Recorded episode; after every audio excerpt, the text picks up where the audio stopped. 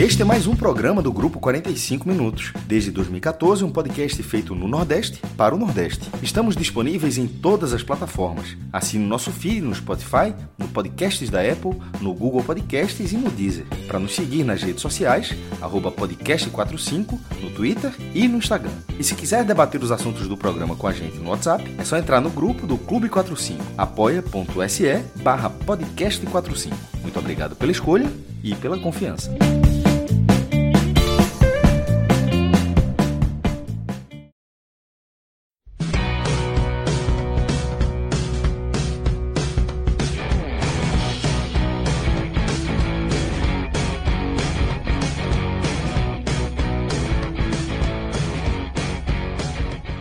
Então fala galera ligada aqui no podcast 45 minutos. Estamos começando aqui mais um telecast, mais um, um, um telecast da Copa do Nordeste, né? Da, das quartas de final da Copa do Nordeste. Já temos aí é, mais um classificado para a semifinal. Na terça-feira a gente teve Esporte Fortaleza se classificando.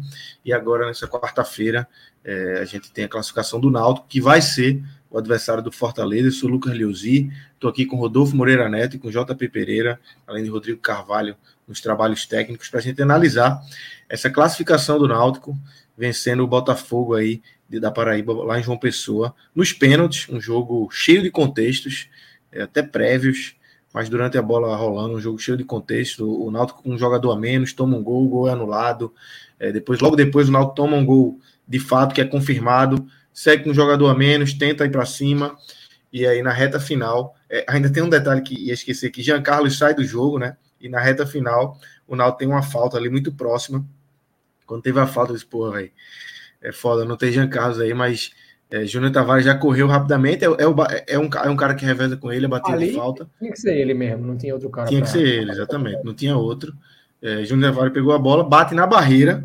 A bola bate em Gustavo Coutinho, que é o artilheiro do Botafogo, e a bola acaba enganando o goleiro Luiz Carlos. E, e o Náutico empate aí nos pênaltis é, com muita chuva, a chuva apertou demais nos pênaltis, o Náutico consegue a classificação. É, o Botafogo perdeu um pênalti para fora e Lucas Perry pegou um. O Náutico perdeu um apenas com o Carpina. Mas é isso, vamos falar dessa classificação do Náutico, Rodolfo, que agora é, vai enfrentar o Fortaleza. A gente pode fa falar desse confronto mais para frente, mas vamos falar do jogo aqui. Vamos abrir falando do jogo. Como é que você viu a construção desse resultado, a construção dessa classificação do Náutico, com muito drama, mas um, um, um resultado que dá uma, uma certa casca, dá uma moral para o Náutico é, para a sequência aí. Se não, é um, é um confronto muito difícil contra o Fortaleza, o principal time do Nordeste hoje, mas o Náutico vai com, com certa força ali para o Castelão, né, Rodolfo? Com certeza, Lucas, com certeza. Eu acho que o grande, é, o grande mote dessa live, ele, desse podcast, desse, da nossa conversa aqui, é Felipe Conceição e os roteiros né, oriundos da sua tomada, das suas diversas tomadas de decisão no jogo de hoje. É, tá tendo até um buzinaço aqui junto, se, se tá chegando aí, a turma tá animada ainda. Mas antes de falar dele e do jogo em si, é importante frisar a importância desse resultado para o Náutico por dois motivos. Três, na verdade. Um é o financeiro, né? esse avanço ele é, origina aí mais uma premiação que para um time eliminado de primeira fase de Copa do Brasil, para um time de orçamento enxuto, como é o caso do Náutico, tem sua importância. O segundo é a própria construção né, dessa casca na competição. O Náutico está muito longe ainda de ser um time tradicional na Copa do Nordeste. Tem muita, é, muito vexame a ser apagado ainda, sobretudo desde essa volta da competição em 2013. Mas é, chega né, nesse momento até onde o torcedor delimita como aceitável. É, o, o, o torcedor racional, que olha o calendário prévio do time, ele diz, não, aqui na Copa do Nordeste temos que ir pelo menos até a semifinal, né? Torcer para a gente pegar nas quartas de final um jogo mais acessível, não cair diante de um Ceará ou um Fortaleza, e foi o que aconteceu. O Náutico pegou um adversário teoricamente inferior, um adversário de uma divisão abaixo, e aí entra o terceiro aspecto, né, dessa relevância dessa classificação, que é o histórico recente com o Botafogo da Paraíba, sobretudo na Copa do Nordeste. Eu diria até por causa da Copa do Nordeste. Né, o Náutico não venceu o Botafogo, venceu o Botafogo na Copa Nordeste em 2018, mas num jogo já sem muito valor. O Náutico acabou depois é, eliminado na primeira fase porque não pontuou o suficiente. Mas 2014, que o Náutico chegou a ter uma classificação muito bem encaminhada, né, venceu aquele jogo na Ilha do Retiro é, contra o esporte, jogo que Lisca subiu alambrado, e o jogo seguinte, que era um jogo de consolidação, perdeu em casa. Aí em 2019, a queda na semifinal, com um roteiro parecido com o de hoje, né? Um gol no fim, só que do Botafogo, que acabou combinando na vitória e na classificação à final diante do próprio Fortaleza. 2020 também na Copa do Nordeste, o Botafogo venceu o Náutico em João Pessoa. Então o Náutico precisava disso para, acho que é até meio pode soar pequeno falar em fantasma, porque é um time de menor expressão, mas era o que vinha acontecendo, né? Hoje, se o Náutico perde o jogo, ele consolidava uma freguesia para o Botafogo da Paraíba, é, sobretudo nessa competição. É, e aí, entrando, entramos agora no que eu acredito ser de fato o ponto-chave, o ponto norteador é, dessa live, né, que é Felipe Conceição. Tem aquela história famosa de Leverkusen, né, que ele diz que em algum, algum jogo da carreira dele ele foi efetuando mudanças ao longo da partida que na cabeça de todos os torcedores eram erradas e os gritos de burro, burro, burro é, permeando o estádio. E aí uma dessas mudanças surte efeito, sai um gol do, do time que ele comandava, ele olha para a torcida meio que assim desafiando, e aí vem um, um torcedor e dá um grito, é um burro com sorte! E virou, isso virou um chavão, né? Do treinador que é o burro com sorte. E aí, assim, quem sou eu para adjetivar Felipe Conceição ou qualquer outro treinador. Né? Eu vivi uma rotina de análise de desempenho, então muito próximo ao treinador, e é muito difícil realmente estar ali na pele, estar avaliando daquele ponto, né, num, num cargo que é muito instável. É, então, eu não queria utilizar esse, esse adjetivo, mas é, é a expressão que, que existe, né? Então, a gente dá para dizer que hoje, por tudo que a gente vai falar aqui, ele foi esse burro com sorte nesse contexto que, que, eu, que eu trouxe. E por quê? Ele foi. A gente pode falar disso, né? É, eu queria, na verdade, começar falando do que melhorou e do que segue melhorando, ao meu ver, nas mãos de Felipe Conceição. Eu acho o Náutico um time mais organizado hoje do que aquele time que estava na mão dele dos Anjos, né, que chegou a ser muito organizado, teve todos os seus méritos, mas no fim é, da passagem já, já demonstrava várias lacunas. E esse time, ele tem começado os jogos, via de regra, performando muito bem. Né? Foi um excelente primeiro tempo contra o esporte é, nos aflitos, o Náutico depois perdeu o jogo, é, fez um grande primeiro tempo também contra o Globo, jogo passado. Então, a partir de um tempo mínimo de trabalho, Conceição estabilizou esse desempenho do Náutico e o que vem acontecendo em alguns momentos é uma piora ao longo da partida. Fruto de decisões equivocadas né, contra o esporte, combinaram naquela virada. Hoje, que o Náutico conseguiu, não, não foi muito bem no primeiro tempo, diferentemente das partidas que eu mencionei, uh, mas ainda assim apresentou uma piora em performance para o segundo.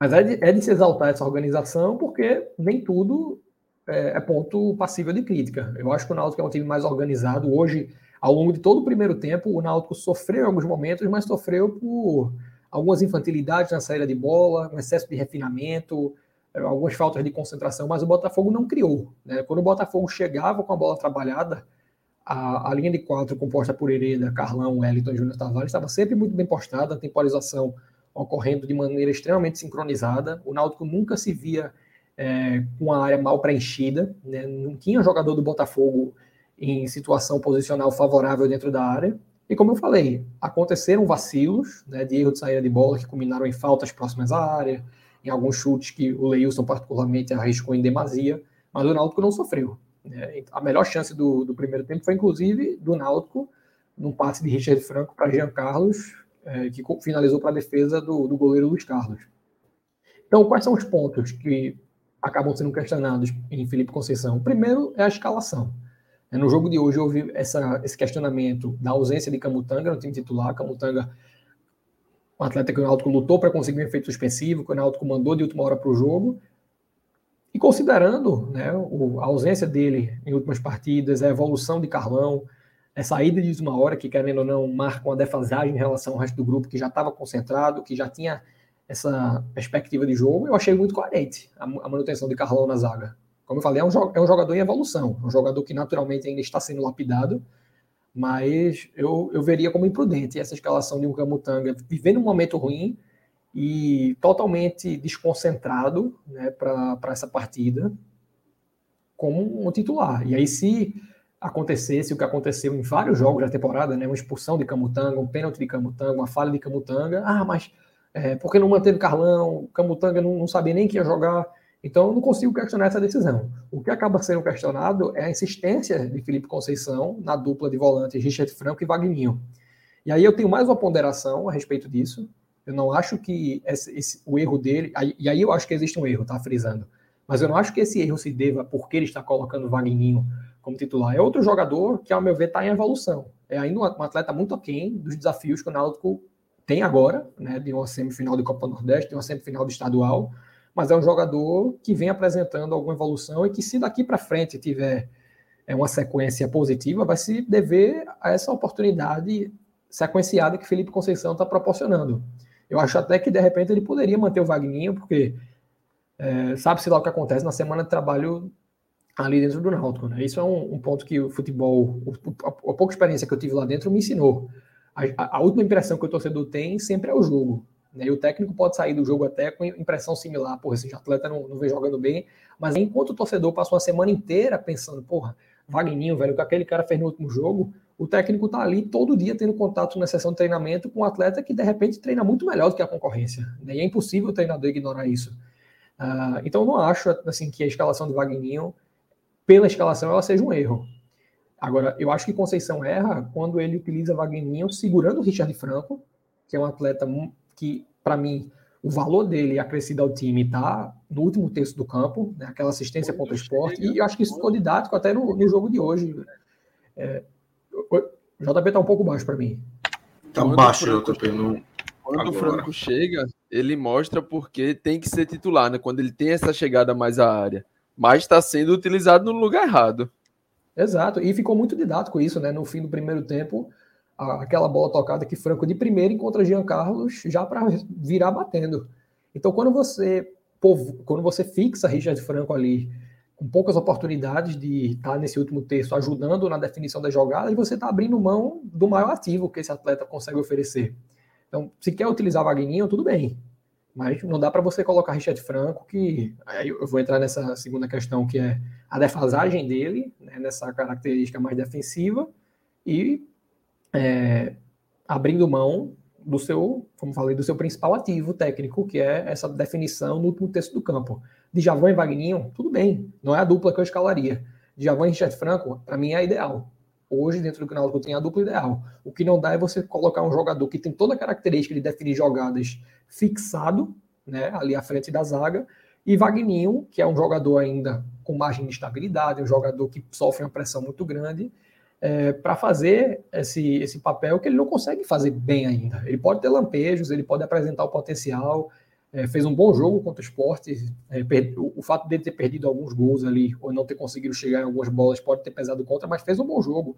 E é importante você passar a considerar isso, até porque, é, de repente, a sequência não é mais o melhor caminho. Mas, como eu falei, essa é uma decisão difícil. É, e nem acho, eu, eu acho, é importante contextualizar esse ponto da escalação, mas nem acho que esse seja o principal ponto de questionamento. O ponto de questionamento principal é, como eu falei, o fato de muitas vezes o time piorar do, do intervalo para o segundo tempo. E foi isso que aconteceu hoje. Havia, assim, uma questão preventiva muito nítida para esse segundo tempo, que era o fato de que Richard Franco, que é um jogador mais temperamental, um jogador mais quente, e um jogador que estava, como eu falei, posicionado ali à frente da zaga, está amarelado. Então, ou tira Richard Franco de campo, né? Ou troca Wagner por Djavan e inverte o posicionamento. Deixa Richard Franco numa posição menos vulnerável, porque aí quem faz aquela falta e leva o amarelo era um Djavan é, que não estava exposto, né? que tinha essa exposição ao amarelo é, adequada.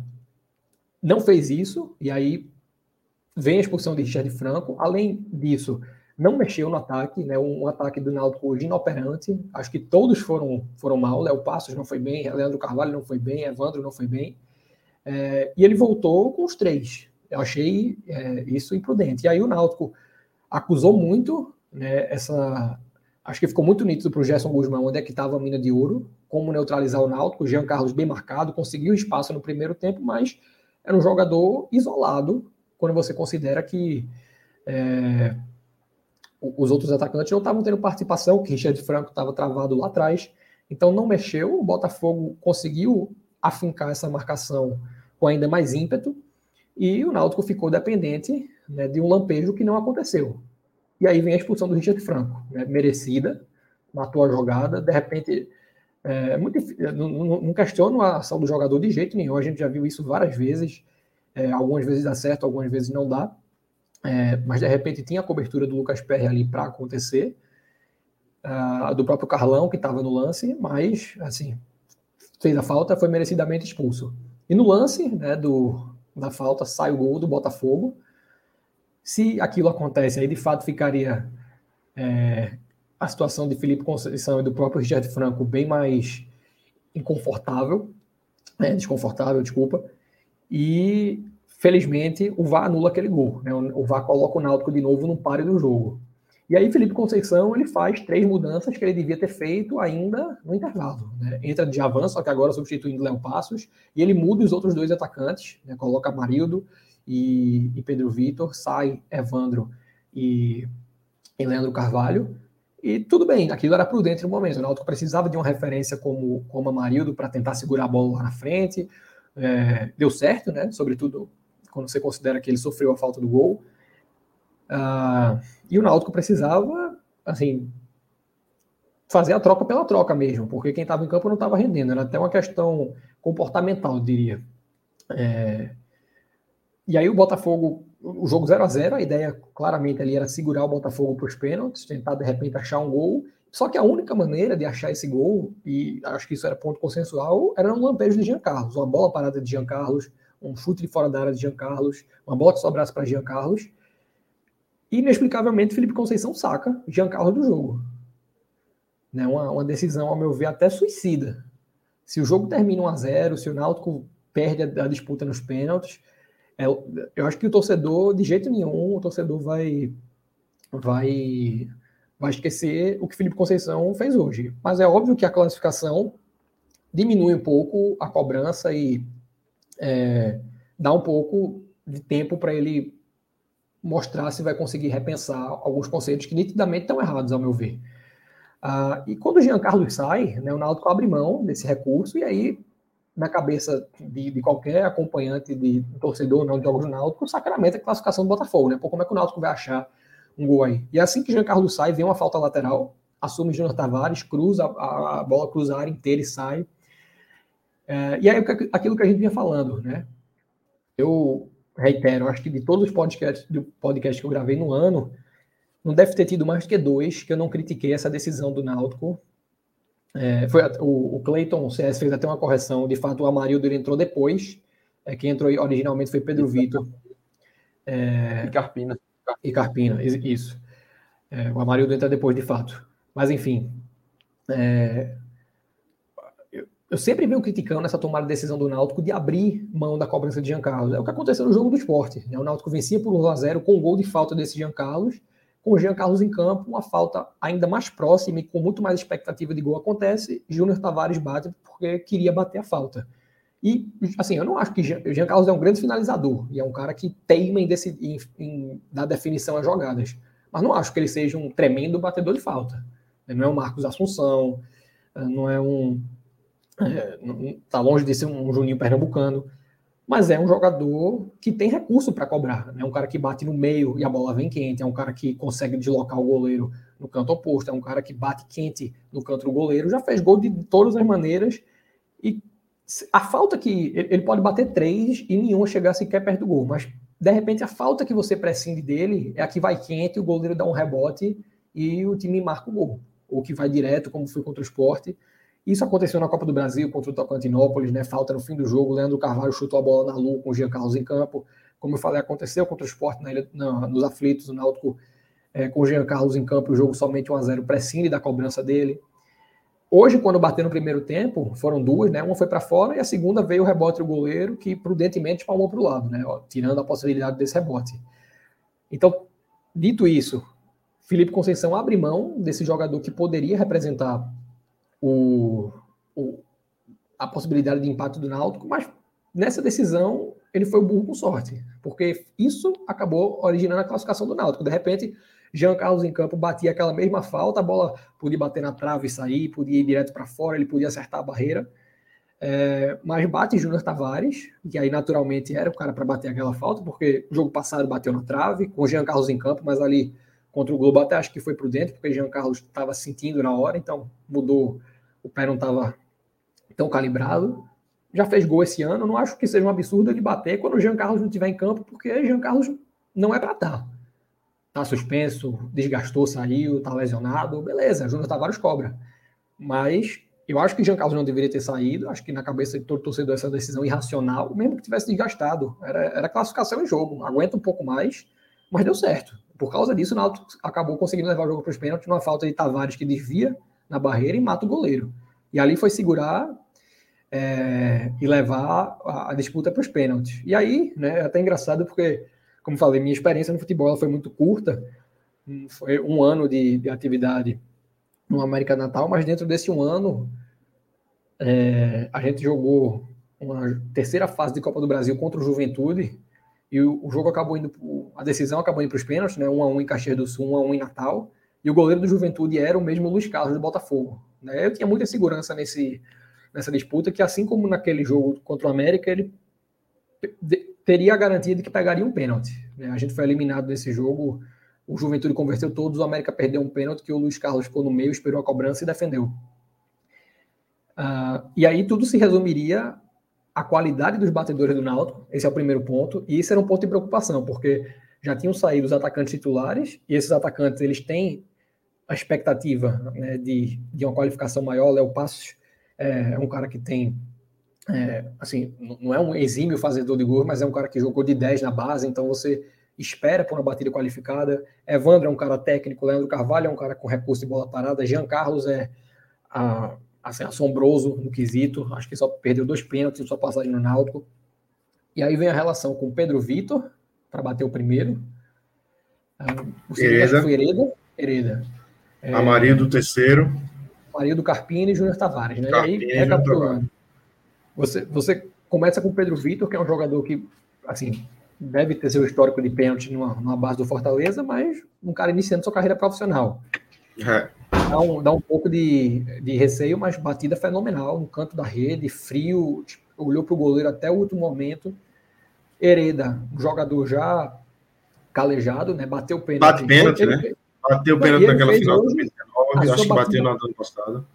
Foi, é, ele fez a batida protocolar, né? Os três pênaltis Isso. que ele bateu foram dois contra Maílson em 2019 e 2021, foram cruzado e alta, assim como hoje. Então, Isso.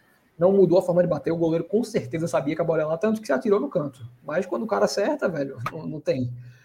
É, o cara você pode apontar antes que o cara não vai. A não ser que ele saia um minuto antes, ele não vai chegar. É, e terceiro, o, o Amarildo, outra, outro jogador que eu particularmente não sabia como, como batia, mas que também foi muito bem na bola. É, chapou né, no canto no, no canto, também acertando o canto da rede. Carpina, jogador de base natural que tinha perdido, ia trabalhar esse jogador, sobretudo na questão da postura na cobrança, porque ficou telegrafado, né? Assim, aquela batida forte cruzada que basta o goleiro ir no canto que, que vai pegar, porque não é um pênalti. É, me parece nem ser a batida dele, pela maneira que ele foi para a bola, e aí realmente, se você. Se o goleiro acerta o canto, não tem muito o que fazer. Né, mas acho muito natural que um jogador nessas condições, entrando no, no, no, segundo tempo, né, com a quarta batida na mão e o Botafogo tinha perdido, então, assim, é manter o Náutico.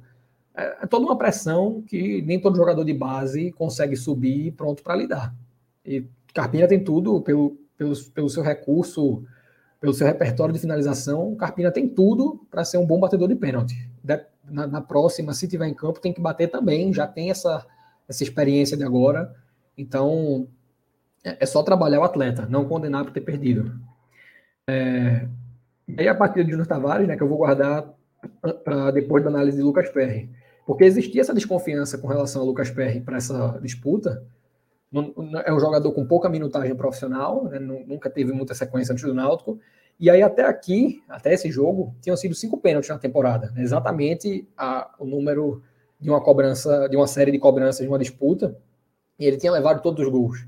Né? Foi um de Mikael, esse último de, do Matheus Anderson do Santa Cruz, Iago Pikachu do Fortaleza, Renato Henrique do Retrô, e teve um, acho que do Veracruz, no, no Pernambucano. Então, cinco pênaltis contra o Lucas Perry e cinco conversões.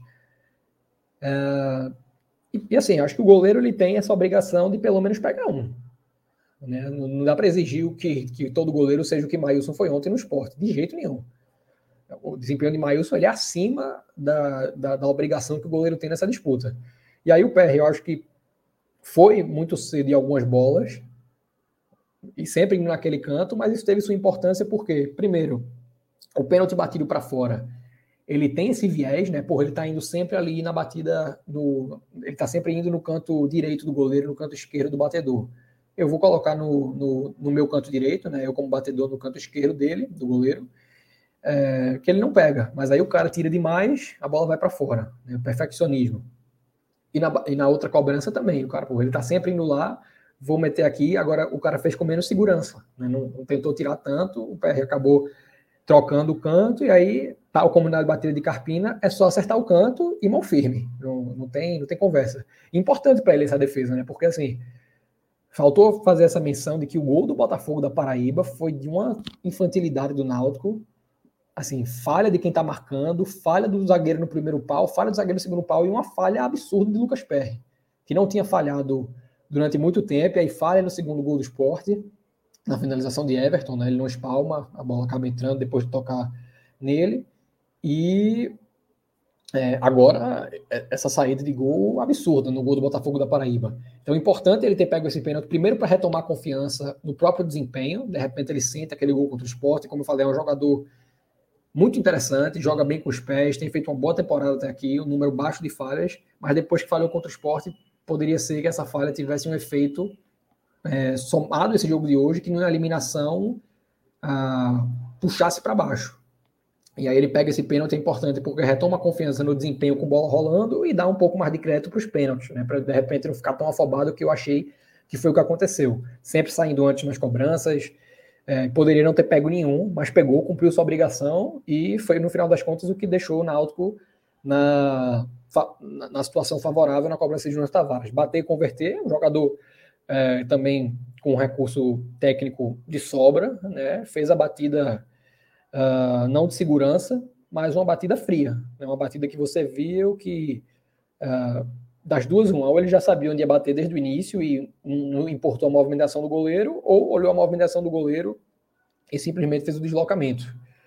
Uh, e aí, para concluir e passar um pouco da palavra para JP, é uma classificação merecida? É, porque o Náutico foi para o ataque, o Náutico não abriu mão da partida, o Náutico buscou a classificação né, dentro de um, de um contexto inesperado, mas o Náutico teve muito mais margem para a desclassificação hoje, não por mérito do Botafogo, mas por seus próprios erros, e isso em função de uh, alguns lapsos em campo, né, que poderiam ter culminado em gol no primeiro tempo, que culminaram no gol, né, numa, numa falha absurda de todo o sistema defensivo, e por erros de Felipe Conceição, que agora mais do que nunca precisam ser revisados.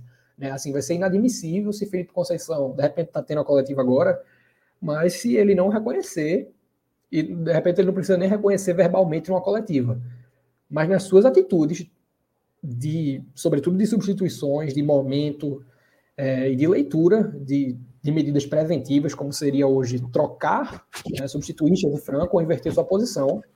Se isso não acontecer, ele volta a, a, assinar essa, essa carta de demissão, que foi o que aconteceu hoje quando tirou Jean Carlos. Agora, para finalizar da mesma forma que eu comecei, teve o mérito de ser hoje um burro com sorte, né? E aí agora é desfrutar e preparar o time para esse jogo de Fortaleza que a gente discute já já.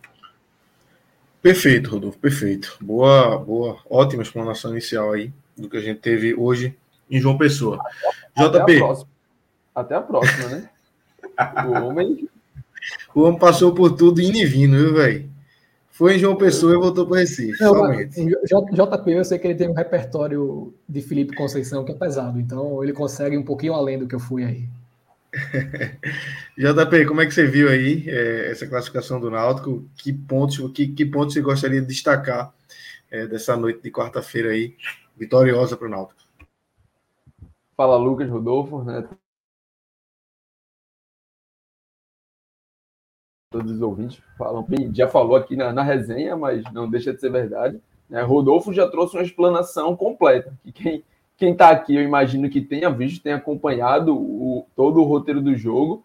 Né? Mas se caiu alguém aqui de paraquedas, não sabe nem quem é Náutico, não sabe o que, é, o que acontece no Náutico, não sabe quem é o Botafogo, e ouve isso aí? É toda a explanação de Rodolfo, a pessoa vai entender completamente, né? Trouxer um leigo, alguém que não acompanha e tal, é, ele vai entender, vai, vai conseguir interpretar, né? entender bem tudo o que aconteceu do jogo. E aí é, fico nessa tarefa um pouco mais difícil, né? De tentar trazer outros olhares, porque concordei e concordo é, com tudo que já foi trazido por, por Rodolfo, mas né, vou tentar trazer alguns acréscimos exatamente nisso que ele falou do repertório, né, do conhecimento um pouco maior por ter acompanhado mais de perto e, e também alguns momentos sofrido, né, ali com, com também juntamente com Felipe Conceição. Né? E aí, Rodolfo, é, essa tua fala e, e, o que foi trazido né, até esse momento é, sobre essa insistência com essa dupla de volantes, né, sobre algumas substituições né, batidas que, na, na, na, visão de muitos, inclusive na minha, né, e aí, logicamente, a gente fala de substituir Jean Carlos, é, não sendo, logicamente, uma questão física, né, Jean Carlos estando aguentando, eu acho que, que ele tem que estar em campo, sobretudo quando o time precisa de gols. É, me remete a uma, a uma fala minha né, no privado de Camila, Camila Souza, nossa amiga, né, mas é, o, no, o JP, no momento... Deixa eu interromper só para fazer um adendo em tempo real. Chiesa, nesse momento, tá, tá aloprando lá no bar do Cuscuz, em uma pessoa. É mesmo. Veja. No não dá pra... No meio da turma, no meio da turma. Não dá para dizer que é inesperado. Né?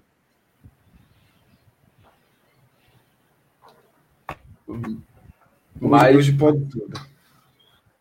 Mas seguindo, né, assim que o, Náutico anuncia Felipe Conceição, né, Camila vem conversar comigo no, no, privado ali, e entre tantas coisas que, que eu citei, né, uma delas foi, veja, naquele momento se reclamava muito do da marcação alta né, e de algumas convicções de Hélio dos Anjos. Né, convicções essas que ele morreu abraçado, podemos dizer assim. E aí eu disse para Camila, ó, eu acho que Conceição vai chegar e nesse primeiro momento ele é um cara que costuma ter esse fato novo de forma rápida, né, ali com dois, três jogos você já consegue ver melhorias e acho que isso a gente vê no Náutico, né, organização defensiva, organização ofensiva, eu acho que dentro de todos os aspectos, todas as fases de jogo, a gente já conseguiu ver uma evolução do que era o time de Hélio no fim do trabalho, logicamente, e isso tudo o Rodolfo também já trouxe. Mas, ao mesmo tempo, eu pontuei para Camila que, ó, mesmo com essa evolução, o Náutico não vai se tornar um time perfeito, vai ter coisa que vai continuar precisando de melhoria, precisando de alteração, uma mudança ou outra, um jogador ali que você às vezes não enxerga o, o, o, o encaixe dele ali, né? E, e, vai ser todo mundo falar, a imprensa, a torcida vai falar disso, mas Felipe Conceição vai permanecer ali com a sua. E aí chamei né, na conversa com Camila de teimosia. Né? Quando ele tem uma convicção, e aí, lógico, é, nesse sentido, essa primeira teimosia a gente pode tratar como a, essa dupla de volante. Né? Eu acho que Franco é um cara que tem a agregar no Náutico, e aí é, Rodolfo pode me corrigir se eu estiver errado, mas a assistência dele no jogo contra o esporte, né, naquele 3 a 2 é o primeiro toque de bola dele pelo Náutico, não é isso? Foi o primeiro toque na bola dele.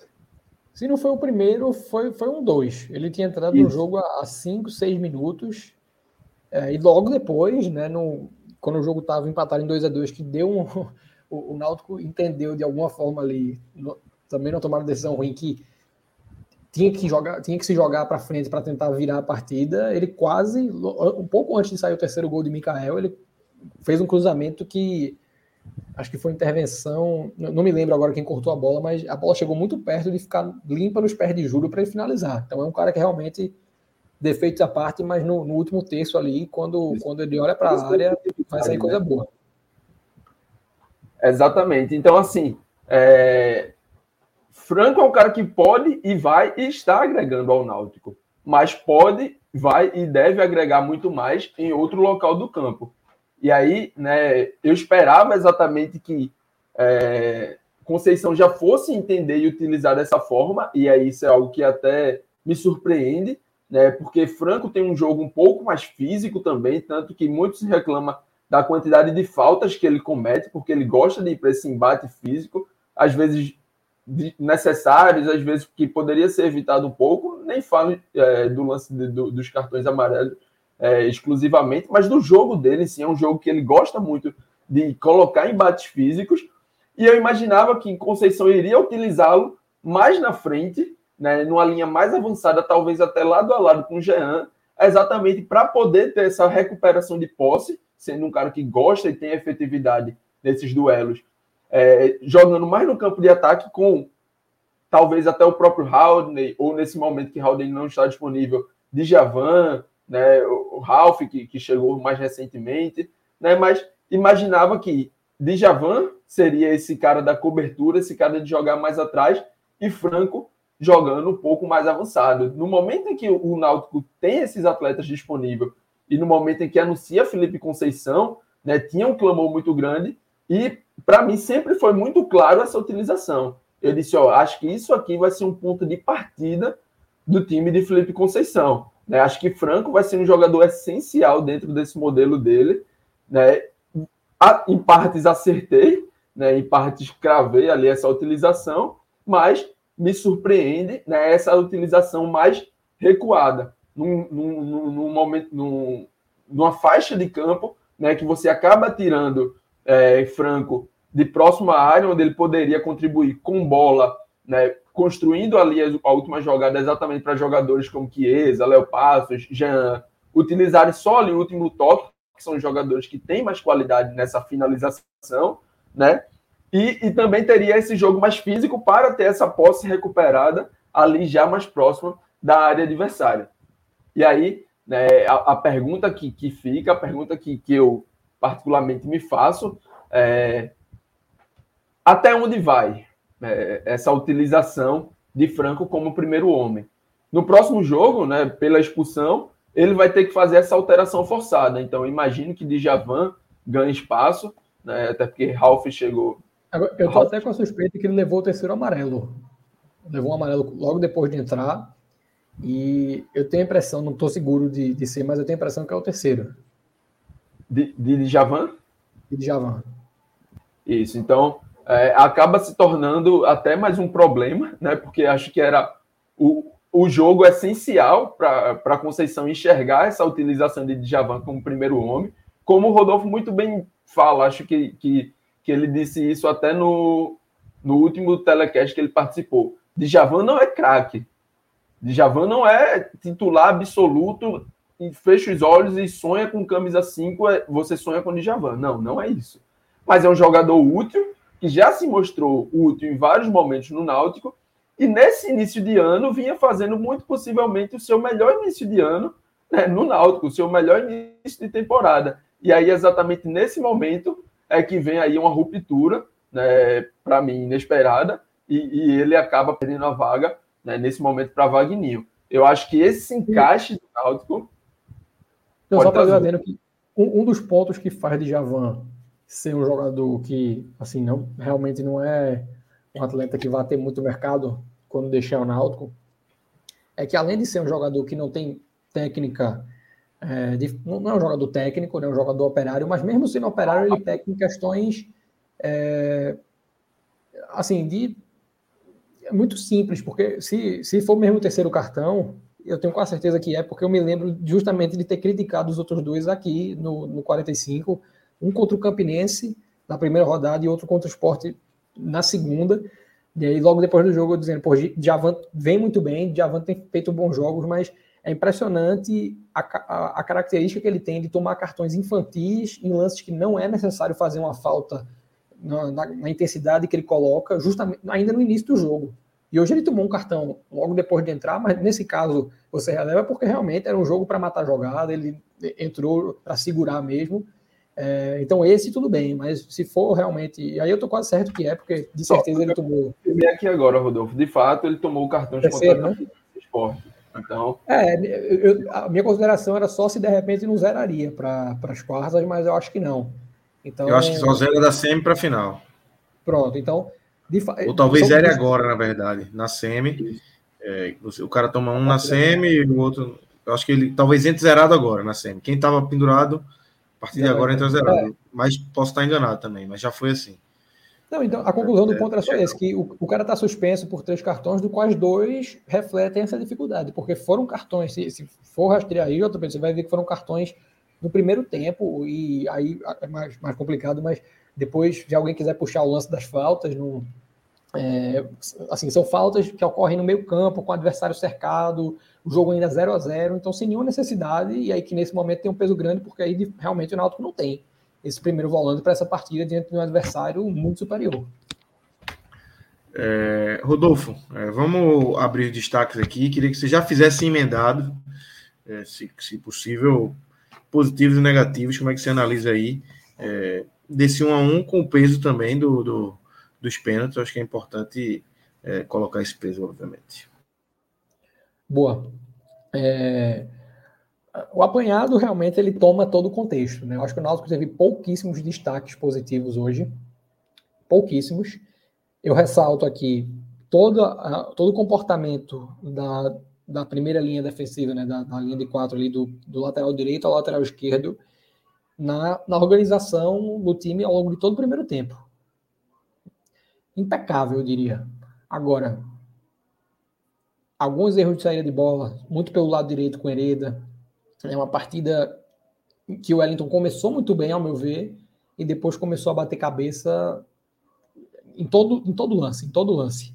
Então nem a defesa, que de repente seria um ponto a ser uh, exaltado, dá para dá para isentar. Primeiro porque tem esses erros individuais, segundo porque o lance do gol é assim, é um apagão, um apagão de todo mundo envolvido na jogada é, de quem está marcando até quem está acompanhando e sem isentar o goleiro, né, sem isentar o Lucas Perry. O que dá para você trazer aqui são lances que mostram o potencial de tudo que a gente tem discutindo. É o passe que Richard Franco de primeira dá para Jean Carlos ficar em condição de sinalizar. Ah, é, é, com relação à a, a defesa, é o desempenho de Carlão, que ao meu ver foi um jogador uh, que assim vive para mim o, o, o, momento de mais é, afirmação no Náutico. É um jogador que mostra o potencial de nessa série B se tiver sequência se tiver é, uma dupla de zaga sobretudo confiável acho que é um jogador com potencial de evoluir dentro daquilo que se projetou dele quando foi para o Corinthians quando é, quando o Hélio dos Anjos comparou com o Rafael Tolói mas assim a, os meus elogios à defesa realmente eles se resumem a essa coordenação na movimentação defensiva do primeiro tempo, porque teve muita falha de é, individual, mas quando você considera que todo mundo falhou, isso acaba se manifestando é, para a defesa como um todo. Então, quem é que dá para você destacar como, como positivo? Júnior Tavares, né, porque fez o gol e porque bateu o pênalti da classificação. Amarildo, que sofre a falta ali do gol, converte seu pênalti, entrou para fazer aquilo, né? Era um cara para segurar, ele entrou, ele, naquela falta ele, ele grita, né? Pro cara, naquele lance ele grita para o cara fazer a falta nele, ele de costas é, pro, pro E lance. o cara inocentemente, enfim, assim, faz uma falta besta, né? Besta, besta, besta. Não, aquilo, e... aquilo ali, velho, é pro, o torcedor do Botafogo, é, que, que, assim, que é Botafogo, o primeiro time mesmo, o cara tá em casa é, não vai dormir, assim, pensando, filho da puta, como é que o Pelos, pelos comentários da, da, do pessoal da transmissão, é um, é um menino, né? Que tá, tá, tá subindo agora da base, então, assim, é, você vê claramente que é uma falta de falta de experiência, né?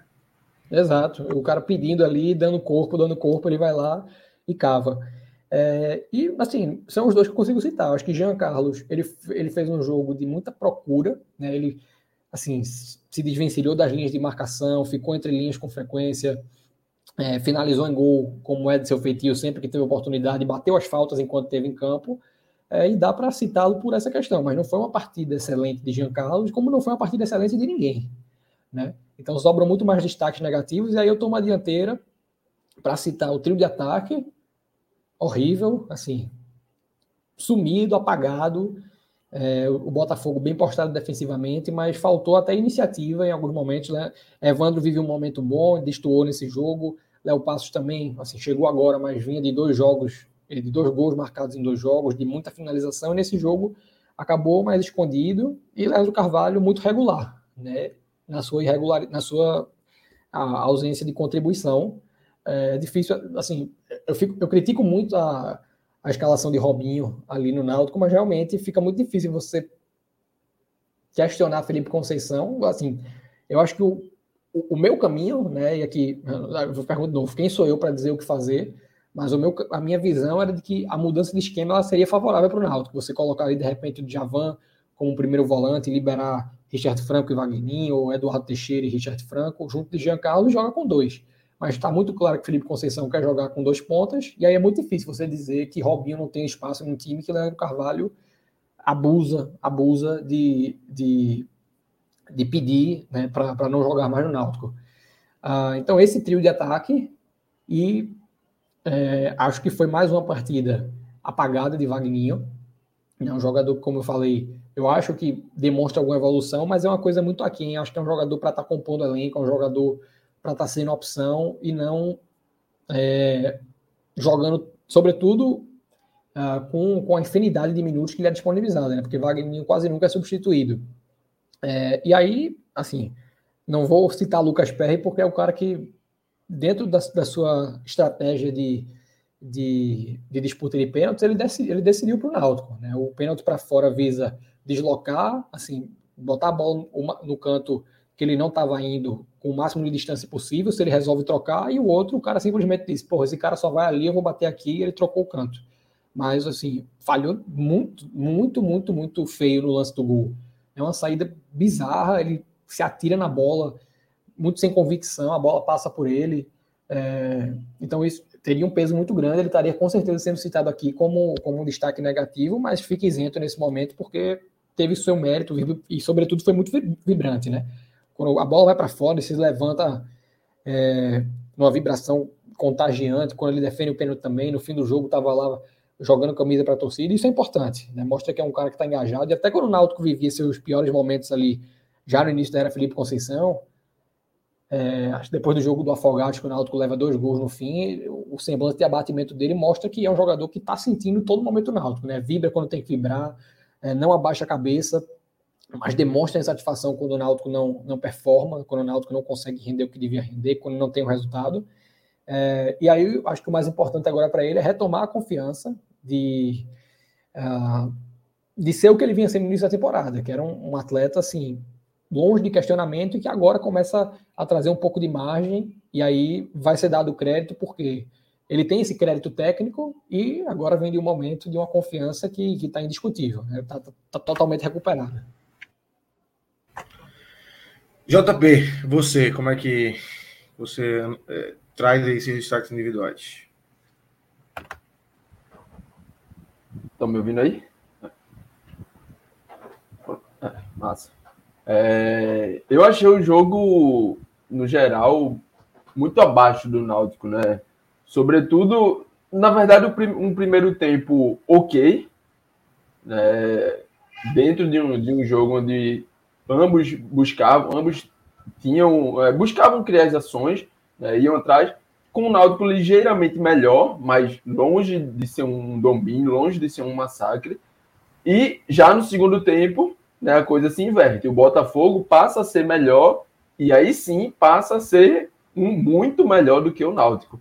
Né? Lógico, com, com todo o contexto da expulsão, né, do, que acaba influenciando bastante.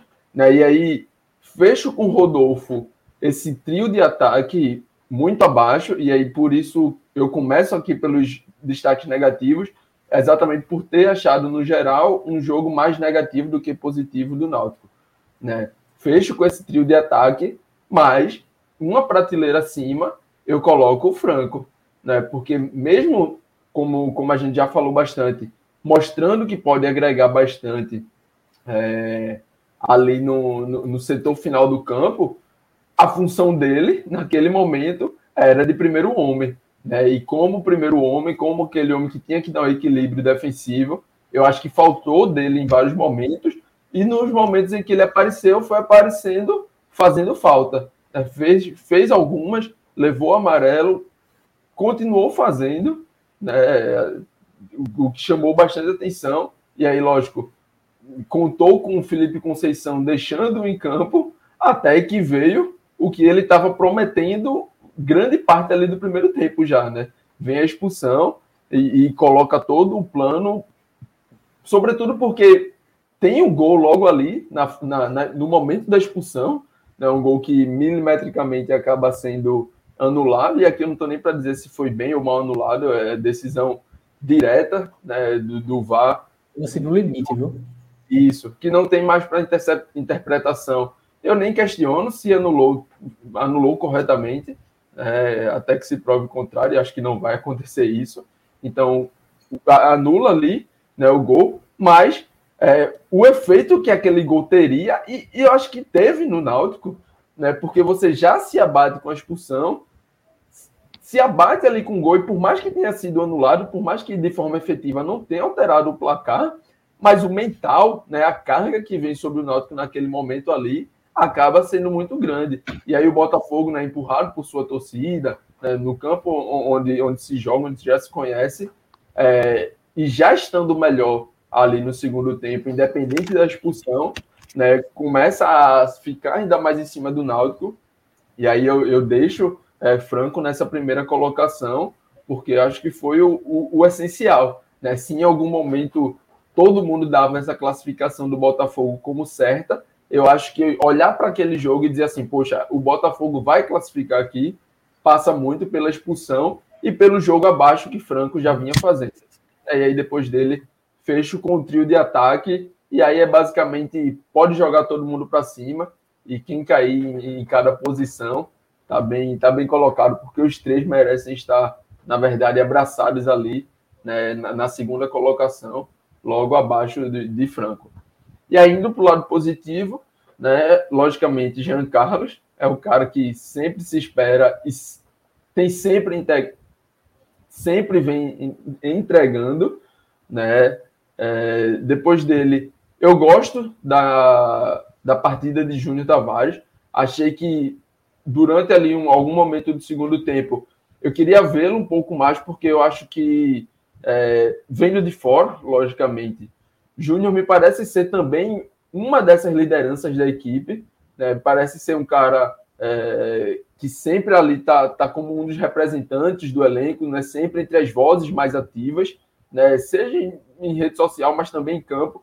E acho que nesse momento em que o Náutico sentiu, né, sobretudo ali a expulsão, era um cara que eu queria ver tendo mais esse protagonismo de fazer o time, não deixar o time cair tanto, digamos assim, né, lógico, no aspecto mental, isso aqui falando, né? Queria ver ele dessa forma mais presente, mas né, quando teve ali a, oportunidade, quando teve a chance, foi como o Rodolfo bem falou. Se Jean está em Carlos, se Jean está em Carlos, ó, se Jean Carlos está em campo, é, não tem nem o que questionar. O Júnior Tavares não pode nem pensar em cobrar aquela falta. Mas já que não estava, tinha que ser ele, e ele em nenhum momento né, abriu mão disso. A partir do momento que a falta aconteceu, ele já virou o dono ali, já tomou as ações, né, e foi feliz demais fazendo o gol, e feliz demais também com o gol que fecha, né, o quinto pênalti aí, é, esse pênalti, lógico, é o último, né, o que vai definir ali o rumo, depois daquilo ali não, não, não tinha mais alteração, né, então é sempre um pênalti com muita carga emocional, e aí, né, chamou, bateu no peito, colocou a bola embaixo do braço, foi lá e converteu. Então, é, coloco aí essa é, Júnior Tavares nessa segunda colocação. E na terceira, é, Rodolfo falou, falou de Amarildo. Né, eu, eu deixaria essa terceira vaga em aberto. Eu acho que, fora o trio, o trio de ataque Franco, que foram muito mal, Júnior Tavares e, e, e Jean, que na minha visão foram bem, eu acho que todo o, o resto do time teve numa, numa linha bastante linear. Né? Um, estiveram ali bem dentro do, de, um, de um limite bem parecido de atuação. E aí, lógico, né, é, Javan entrou e teve sua importância, é, Amarildo entrou e teve a sua importância, é, possivelmente Ralph, a depender né, do, do, de quem tiver disponível, vai ser um cara que deve herdar essa vaga aí no meio-campo para formar dupla, né? É, muita gente ali teve, teve seu grau de importância é, para o Náutico buscar essa classificação, mas eu vou hoje no lado positivo mesmo, só vou com, com o Júnior Tavares e com o Jean Carlos. Para a gente fechar aqui, é, tem um superchat, é, eu queria Rodrigo, me salva aí, porque eu perdi aqui. Eu sei o conteúdo, que é uma pergunta sobre Franco de Javan suspensos. O que fazer? De Marcos Vinícius Rocha. E aí, eu, eu queria que vocês já respondessem essa pergunta, analisando o cenário aí, para a gente fechar aqui o cenário de, desse Fortaleza e Náutico. Um jogo é, bem complicado para o Náutico. Fortaleza que apesar dos pesares, apesar de não estar tá encantando na temporada, eu fiz, eu fiz o telecast ontem com o Luca e com, e com, com o Minhoca, apesar do 5 a 1 vários defeitos sendo apontados, é, em outros episódios, outros telecasts também, alguns defeitos sendo apontados desse início de temporada do, do Fortaleza, claro que visando uma, uma, uma estreia para a Libertadores, Fortaleza trabalha nesse momento visando a estreia da Libertadores e tudo é jogado naquele parâmetro para lá, é, mas um Fortaleza que ainda não, não, não encantou a torcida é, como, como se esperava nesse, nessa temporada, mas, sem sombra de dúvidas, um timaço, um time, um banco, um treinador e jogando em casa, né, Rodolfo? É, eu diria que essa, essa esse jogo. Antes, antes de Rodolfo abrir, eu queria pedir a palavra para dizer que o, o, o, primeiro passo do que fazer é muita oração. Não, não sei aí qual é a fé de, de cada torcedor, mas dentro da minha, né? É, é muita oração para depois aí começar a pensar no, em como resolver esse problema. Mas traga aí, Rodolfo. Eu acho que esse jogo ele tem a mesma proporção do que aquele Ceará e Náutico de 2019, né? Ali o Ceará na Série A e o Náutico na Série C. Agora o Náutico subiu uma divisão, é, mas tem um Fortaleza muito mais robusto que aquele Ceará, um Fortaleza de Libertadores. E o Náutico, assim, não é um, a primeira prateleira de Série B, né? Tem um jogador ou outro ali que está nessa primeira prateleira, mas é um time muito mais limitado. E um jogo como esse, né, a equipe mais limitada, ela não vai de uma hora para outra ter um desempenho para competir no mesmo patamar. O que faz uma equipe vencer, ou então, de repente, ir para os pênaltis num jogo desse e aí conseguir a classificação, é executar melhor sua proposta né, escolher a proposta certa para jogar, né, pode, pode escolher a proposta errada, executá-la bem, mas por ser a proposta errada, isso não, não, não reverberar em resultado.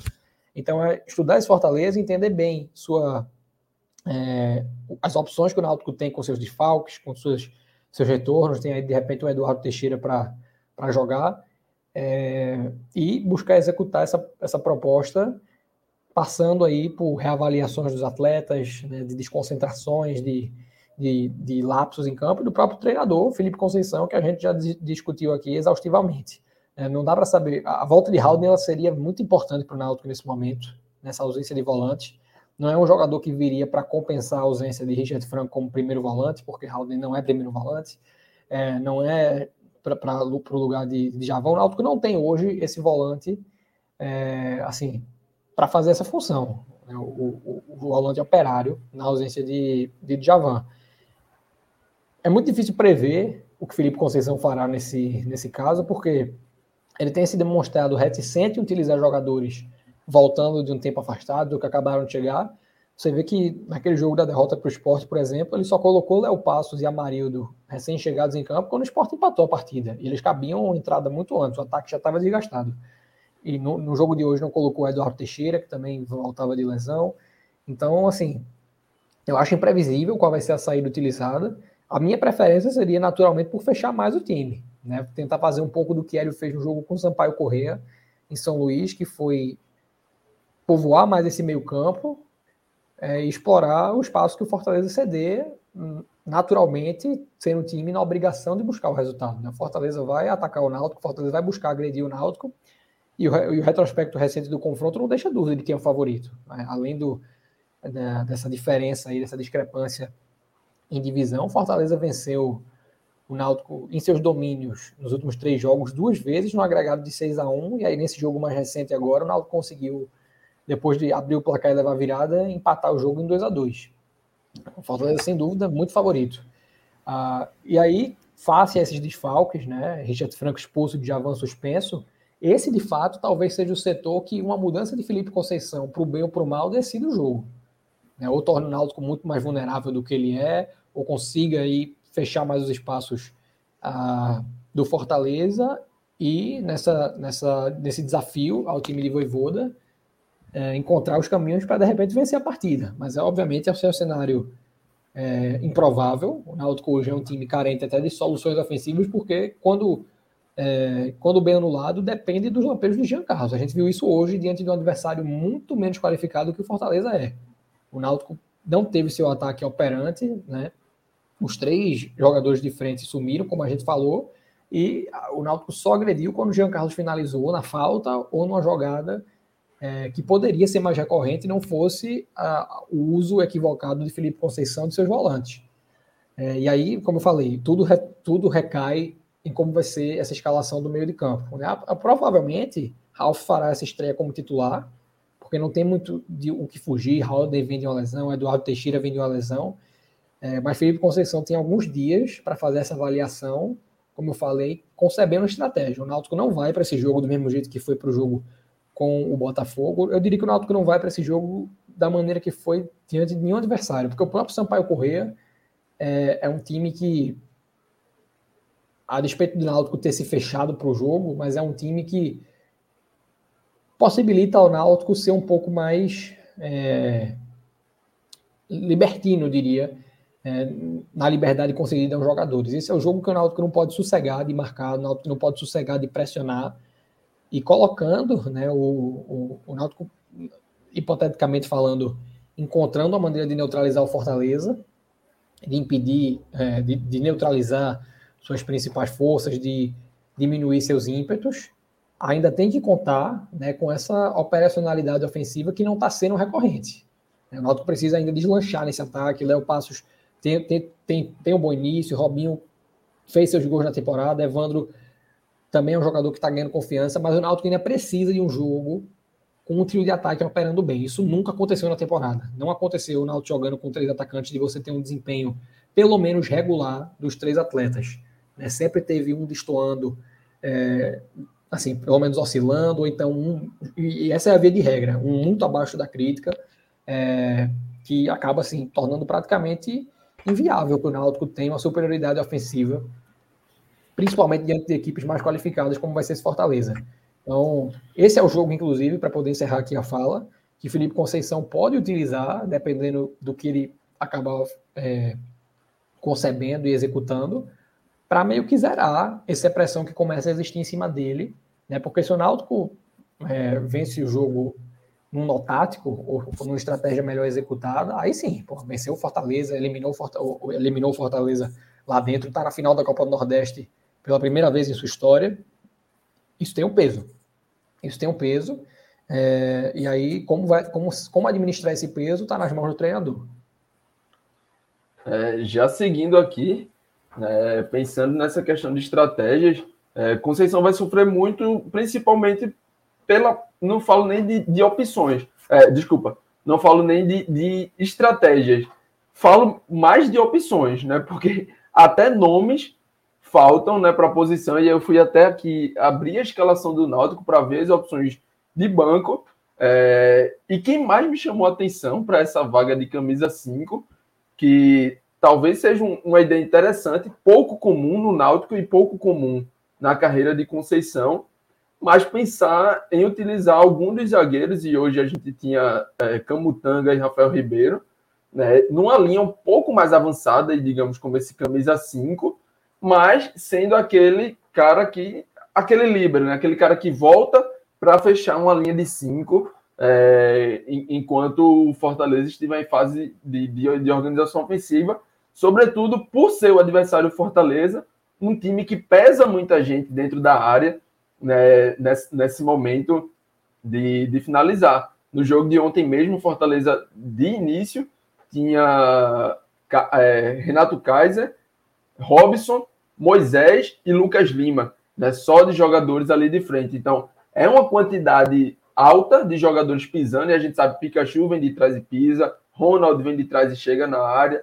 né? É muita gente que, que tá ali pisando para o um Náutico simplesmente é, deixar o, o, os seus zagueiros, né, a dupla que já se utiliza, o, os volantes, né, o, no caso, volante na necessidade de achar um novo, e os laterais é, do jeito que já, que já se utiliza, que já vem sendo exposto por times de, de um contexto e de uma realidade muito abaixo de criação e de qualidade técnica, se comparado ao Fortaleza. E aí acho que esse jogo talvez seja o momento, né? E aí Conceição vai ter não tanto tempo, mas pelo menos dois dias aí para nessa questão de, de, tentar pelo menos encaixar né, essa movimentação de que alguém possa ache essa peça ali do meio, mas na minha visão um, uma possível classificação, um possível jogo que o Náutico venha anular o Fortaleza, que é muito difícil, vai passar por tirar é, é essa quantidade de, de, de bola e de, de, de, gente chegando dentro da área né, que o Fortaleza consegue. Então, acho que o Náutico vai ter que, pelo menos, pensar em igualar com uma linha de 5, uma linha de 6, um volante que consiga baixar bastante dentro dessa linha. E aí, né, dentro das peças disponíveis, talvez trabalhar com o Camutango, Rafael Ribeiro, entrando nessa vaga aí que ficou disponível, né, deixada por Franco e de Javan.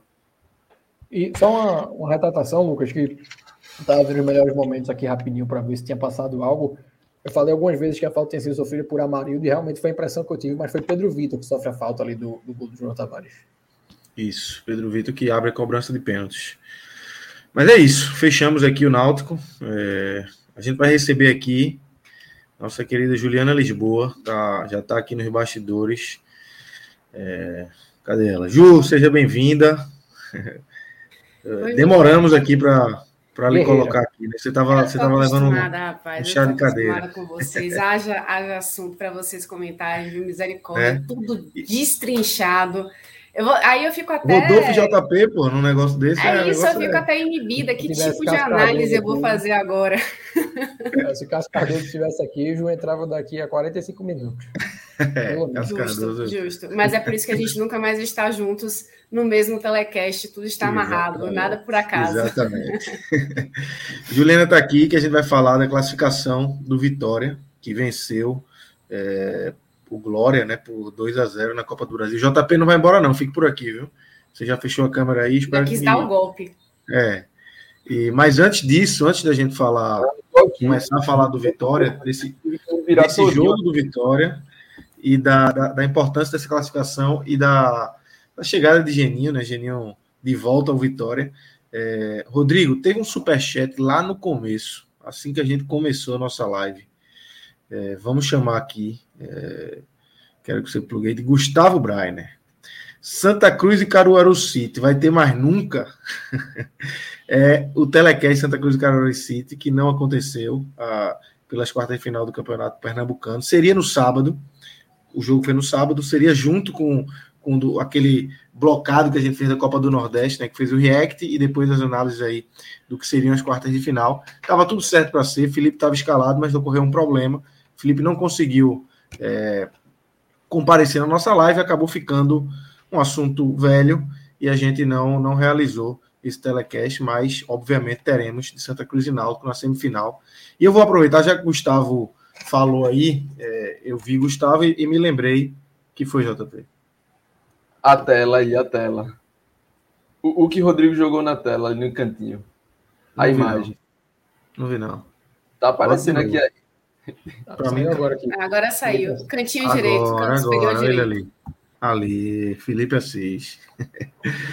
Já que Gustavo falou aí, é, eu, eu, sei que Gustavo é membro do, do Clube 45 e eu queria convidar todos vocês aí a apoiarem o nosso projeto. Gustavo, inclusive, foi o vencedor do bolão da Série A do ano passado é, do Clube 45. Quem é, quem é membro do Clube 45, quem é integrante, apoiador, olha aí, o homem recebeu essa semana, recebeu essa semana somente um PS5.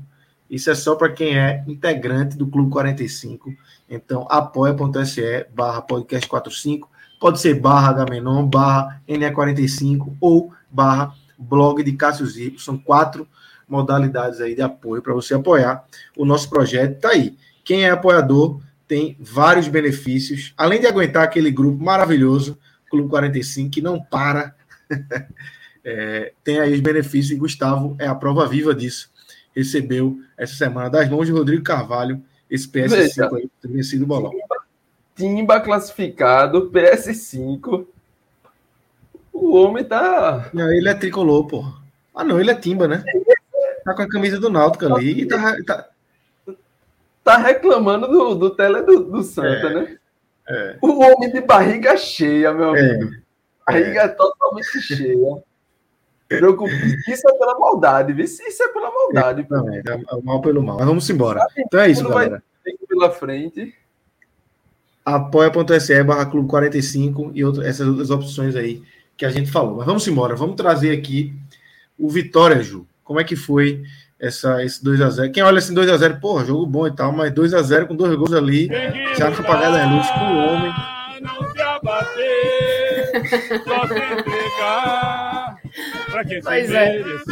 Quem tá, no, quem tá, escutando, quem tá na, na, versão podcast, Rodrigo soltou aqui na tela uma foto de Geninho, aquela famosa foto dele, clássica, com os braços abertos na praia, que você olha para a foto e já, você já automaticamente vê o balãozinho subindo isso aqui é bom demais. Foi a frase dele para se referir ao Recife. E o homem gostou demais e gostou de Salvador. É, só não gosta do estadual, mas chegou aí para. Esperou o Vitória mas sair para chegar no Vitória, né? Exatamente, ele chegou na hora certa, rapaz. Esperou o Dado Cavalcante sair, né? Ele foi eliminado na primeira fase do Campeonato Baiano, e então o Geninho chegou, voltou, né? A quarta vez dele no Vitória como técnico, quinta passagem dele no total, que ele inclusive falou que já jogou no clube como goleiro. Então, tem um tempinho isso, mas é, ficou aí já para os altos. E foi uma, uma estreia complicada para ele, porque ele já pegou um, um, uma equipe que ele ajudou a montar, tá? Eu acho importante a gente fazer esse, esse contexto, porque Geninho foi chamado logo no, no início da temporada né? Quando o Vitória estava ainda numa situação mais complicada do que está hoje, que ainda estava com a punição da FIFA vigente, precisava correr contra o tempo para conseguir montar aquele time, né? fazer uma, várias contratações de uma vez só. Então, Geninho participou desse, é, desse colegiado, digamos assim, né? Que escolheu esses nomes. Então, ele ajudou, já sabia mais ou menos como era esse time, mas ele não tinha visto ainda esse time é, efetivamente em campo durante muitos jogos, né? Então, o que aconteceu? Geninho, nesse primeiro jogo, ele implantou um esquema diferente de defesa que o Vitória vinha fazendo, né? O, o Dado Cavalcante não jogava com três zagueiros e dessa vez Geninho resolveu implantar esse esquema. Então, o Vitória foi com Alisson Cassiano, com Matheus Moraes e Everton Páscoa como três zagueiros, né? Fechando aí a defesa. E, em tese, isso deixaria os dois os dois laterais, Alemão e Yuri, um pouco mais soltos, né? O Yuri, que é lateral direito, mas estava, inclusive, é, improvisado como lateral esquerdo. Só que isso não aconteceu na prática, né? O jogo ficou muito amarrado, né? O, o Vitória tinha muita dificuldade de conseguir fazer a transição ofensiva. Dinei teve que participar um pouco mais das construções das jogadas, das jogadas, e ele não conseguia ter a, a velocidade, a eficiência para chegar na área e conseguir contribuir com finalizações, que é o forte dele. É, esse 2 a 0 que o placar mostrou no final do jogo não reflete em absoluto o que foi a partida até praticamente os instantes finais, né? Até os acréscimos, digamos assim. Porque foi realmente um jogo muito amarrado, um jogo em que o Vitória teve muita posse de bola, mas foi uma posse de bola extremamente improdutiva, o Vitória não conseguia finalizar direito até os 10, 15 minutos, por exemplo. Só teve uma finalização que foi do primeiro minuto com o Roberto, que isolou. Ele recebeu a bola é, num lançamento, isolou essa bola. E, enfim, o, o Vitória ficava rondando, rondando, rondando. O Glória também não, não ajudava para que a bola ficasse no chão. Era muito lançamento, era muita bola, como diria Cássio Cardoso, pererecando de um lado para o outro e pouca, pouco jogo jogado, né? O que que fica na minha impressão que Geninho percebeu nisso daí? Tem um problema. Eu tenho um problema porque eu tenho uma equipe que não, não consegue fazer uma transição ofensiva, é uma equipe que não me dá uma solidez defensiva também muito grande, porque a gente vê que Matheus Moraes, que é um dos grandes zagueiros do Vitória, é, formados na base, né, fez uma boa Série B no ano passado, ele se lesionou, está voltando agora, vem oscilando muito, a, a equipe não consegue contar com ele em 100% das jogadas, a torcida já começa a perder um pouco de paciência, então ele falha algumas vezes. O Lucas Arcanjo, que é um bom goleiro, tem seus momentos de oscilação também, teve nesse jogo. Teve um, um, um lance ainda no primeiro tempo que ele foi dividir uma bola é, dividiu com o alemão, a bola sobrou, o gol ficou livre. Se fosse entrar a bola, não ia ter o que fazer. É, o alemão até conseguiu tirar a bola. No final, acho que até iria para fora. Mas o que a gente vê é que o Vitória estava muito desorganizado ainda. O Vitória não consegue é, ter um encaixe. Né? Na, na transmissão, o comentarista falou um negócio assim que eu achei bem, bem é, interessante, né? Precisa montar um churrascão aí para a galera para rolar um entrosamento, porque o negócio não está rolando. É, você via que às vezes a, havia uma tentativa de construção de uma jogada por individualidades, como por exemplo o Jadson dando um passo de, de calcanhar, Eduardo um drible, passando a bola, e não tinha ninguém para receber. O Vitória, numa tentativa de finalização, a bola voltava, não tinha ninguém para pegar o rebote é, o Vitória estava muito disperso em campo e contra um time, contra o, o, o Glória, que também não, não oferecia assim tanta dificuldade, com um pouquinho mais de inteligência, com um pouquinho mais de calma e alguma jogada assim mais ensaiada, um pouquinho mais de entrosamento, daria para fazer um jogo muito mais controlado. Não foi isso que a gente viu. Vitória teve que sofrer até o finalzinho. O, uma amiga minha, minha xará Juliana Torinho, que está assistindo a gente até agora, ela disse, ela estava no estádio e disse que já estava emocionalmente preparada para os pênaltis quando efetivamente aconteceu o pênalti, só que a favor do Vitória, que foi quando o Alisson Santos recebeu um chute no rosto de Léo e ele acabou, isso foi dentro da área, então o, o pênalti foi marcado e aí sim a, a história do Vitória começou a, a, mudar no jogo, né? E Jadson, que era um cara que estava é, não vou dizer que estava apagado, porque ele até estava buscando muito o jogo, mas rapaz, ele não estava. É, perdeu gol, perdeu lance, não estava fluindo para ele.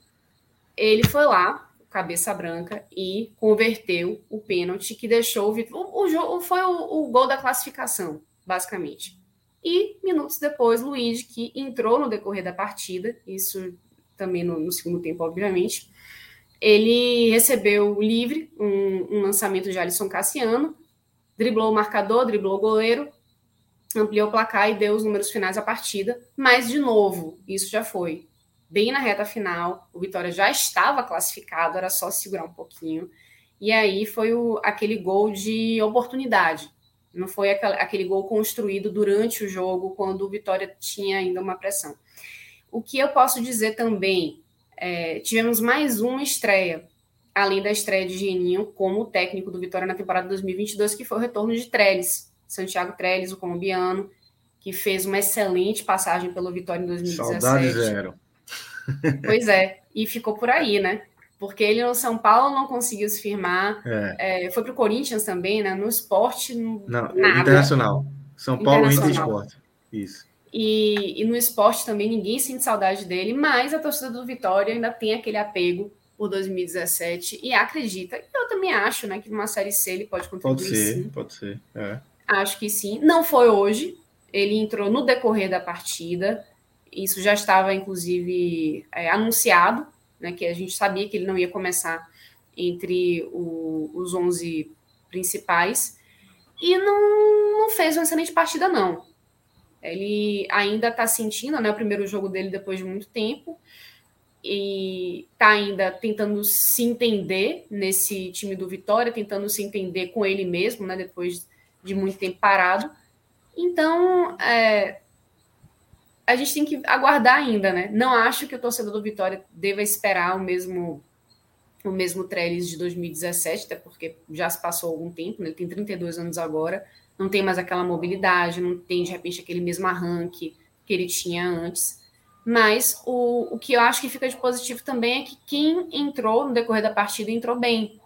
né? Alisson Santos, que foi lá e, e sofreu pênalti, né? Que, que mudou a, a, história do Vitória no jogo. Achei que é, Luigi também entrou bem. Luigi, que era titular com o Dado Cavalcante, ele foi como reserva né, nesse primeiro jogo de Geninho. E é isso, eu acho que o, o, o, resultado aconteceu, que era o mais importante. Né? O Vitória conseguiu passar pelo Glória, conseguiu avançar de fase na Copa do Brasil, conseguiu botar 1 milhão e 900 mil no bolso, que é muito importante para o restante da temporada, inclusive para trazer novas contratações, conseguir é, evitar novos bloqueios judiciais por conta de é, dívidas com outros jogadores, para que não aconteça novamente o que aconteceu em relação a Walter Bowl, né, com aquele bloqueio da FIFA. Então, é, fica aí o alerta para Geninho que ele vai ter sim que trabalhar bastante, porque tem que fazer com que esse time realmente faça esse churrasco e se entenda, se entrose bem, para conseguir fazer com que o Vitória tenha uma transição ofensiva, porque hoje não tem. Hoje é na base do chutão, é na base do vamos ver o que é que dá, e tomara que Ginei, que Trellis, que alguém pegue essa bola espichada lá na frente, que aconteça um pênalti, que o imponderável aconteça. E para um, uma Série C de Campeonato Brasileiro muito disputada, difícil, não dá para ficar contando com o imponderável sempre. Mas, Ju, sem dúvidas, é, para o torcedor do Vitória que está. Tá, dá para dizer assim que estava até tendo que se acostumar a tanta pancada, tanta notícia negativa, tanto, mais uma vez, eu vou citar Cássio Cardoso aqui, uma coisa que eu acho espetacular que ele fala, que ele se referia a Gilberto, e fala muito sobre o Bahia também em alguns momentos, o famoso espiral de merda. É, o Vitória é, também passando por isso durante anos aí. Essa é uma quarta-feira, assim, de, de, de cenários positivos, né? Além da classificação, você tem a verba que entra, você consegue essa classificação na estreia do seu novo treinador, que é um cara que tem uma identificação.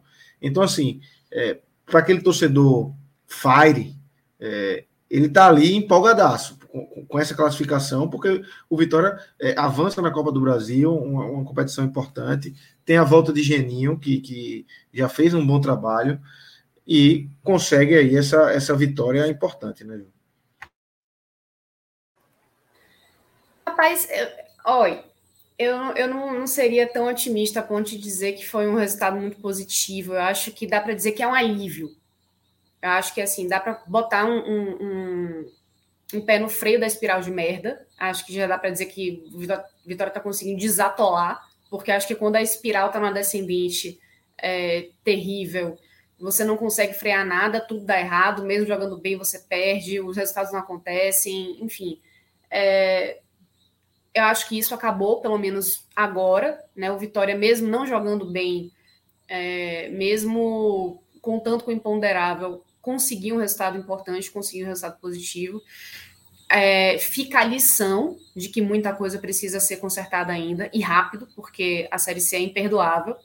E também a própria Copa do Brasil nas próximas fases vai ser cada vez mais difícil e o Vitória precisando avançar para dar esse respiro financeiro no caixa e também um, um, um respiro na própria administração do clube, né? Porque o Vitória vem passando por crises políticas, crises administrativas há muitos anos, então precisa de um pouco de paz para conseguir fazer com que um, um presidente termine é, esse mandato tampão, né? Porque ainda vai ter eleições esse ano no Vitória em setembro. É, estamos caminhando para isso, pelo menos. É, então, isso precisa, esse momento aí de, de tranquilidade precisa chegar para o Vitória. Não que isso apague que existem problemas no clube para serem é, solucionados, óbvio, inclusive no futebol. Mas é, a bola entrando e conseguindo avançar de fase, algo que era muito importante no planejamento do clube para esse ano, o Geninho voltando e trazendo mais da sua experiência, o Vitória podendo contratar de novo e confiante de que a, a torcida já está voltando a abraçar o clube. São sinais positivos que podem trazer um, um resultado a longo prazo importante para o Vitória, que é de retorno à Série B. Então, hoje, eu acho que é um alívio o que se faz com o resultado de hoje, Lucas, é, é o que vai determinar para mim o, o andar da carruagem, porque o Vitória já foi eliminado no Campeonato Baiano na primeira fase, mais uma vez, quarto ano seguido. O Vitória não conseguiu se classificar para a fase de grupos da Copa do Nordeste, foi uma competição a menos. Então, agora que Geninho chegou e conseguiu é, esse avanço, tem que pensar já no todos os erros que aconteceram antes e trocar o, o, o pneu com o carro andando. Não tem muito o que fazer, não. E, e, e torcer também para que é, as coisas continuem dando certo dentro do possível, ou seja, mesmo não jogando tão bem, que o resultado apareça. Né? Então, é meio que segura na fé e vamos. para um, um jogo. Pode, fala, pode falar. depois eu... Não, faço, fale você depois eu lhe pergunto o que eu queria. Era só rapidinho, só para finalizar, que para um jogo da importância como o de hoje, né, a importância nas questões de moral, de dar o mínimo de tranquilidade para que o trabalho possa ser desenvolvido, como já bem foi falado, hoje foi a estreia, né, e pelo fator financeiro, o importante hoje era ganhar, era classificar. Né? O jogo, logicamente, né, por estar aqui desde mais cedo e estar tá focando ali no, no jogo no Náutico, não, não assisti com, com tanta atenção, vi alguns pedaços ali iniciais somente. JP, né? você não perdeu absolutamente nada, nada. Foi assim, um, um foi estéreo. O, o, jogo foi um Deus nos foi muito, muito ruim. Isso foi muito preocupante. O jogo do Vitória foi muito ruim.